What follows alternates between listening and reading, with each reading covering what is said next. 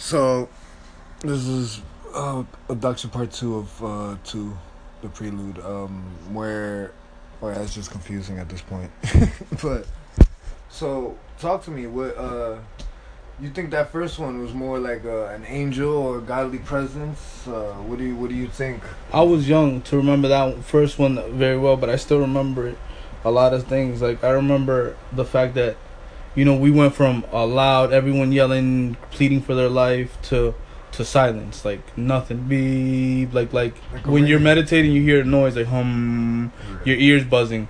So we heard that, like you know, like we were. It, it, it felt like he he just said fucking and shot all of us, and we just like we went to the afterlife maybe even and this is the afterlife here that I am in, or like you know, and and it's just a cycle. You never die. It feels like that sometimes to me. So you weren't technically abducted the first one. You were just like froze, or or, or like it was kind of like a um, like a bomb, which kind of like dazed everybody. No, it. I don't know if it was a bomb because the way Not it a bomb, but or like like a laser beam energy field that kind of disrupted everybody's consciousness for a second. Yeah, it could be. You're right. You I mean, I didn't think of it that way. I I thought it was more like, like, okay, so because these guys were in top of the mountains and they were just a star at first. They weren't even moving. Next, you know, they start like moving away and then they start coming back and then they're doing like a a zigzag. Like on your way to you. Yeah, like like they stopped and said, "Oh shit, they need help. Let's help them out." Like kind of like that. It, it, it to me it feels like that, and they were like, "Yo," and they probably did some research or maybe not. You know, it was really it was everything was really fast. Like, I mean, and next you know we're all back. Everyone's coming back. My uncle gets me. The fact that me and my uncle were the first two to get abducted, it felt like, it felt like, it, they we were because it was a line. You know, people come in and then they go in. The first ones to come leave leave first. You know, so when me and him came back and the other guy was like still like dazed, like zombied out. Like we were like, what the fuck? And we looked around, everyone was zombied out and shit. Like, like it looked fucking weird. Everybody was like a fucking like duh, like drooling, and then it, it was like weird and shit, man. And next thing you know, he just punches him in the face. People start waking up. People start saying, "Yo, what the fuck is going on?" Like people start cursing. People start helping out, fucking beating up these guys and shit. And we finally get them all like under control. And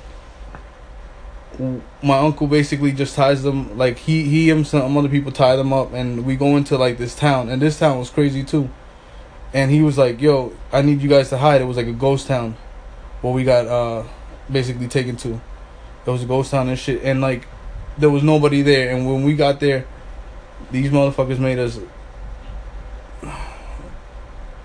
they made us like wait inside this house. And this house was like fucked up. This house like it felt like there was a ghost presence in there. Like that's the crazier part. It was a creepy. because it was like it was that was my day that I got introduced to everything. It was like yo, life around us is energy and everything is created. Like you know, So this is your first one. this is my first time. Yeah, first time I also met seen ghosts and shit like that in the same house. It was sick. It was like, it was like You too much to you- handle. You don't think it was just something else you were experiencing?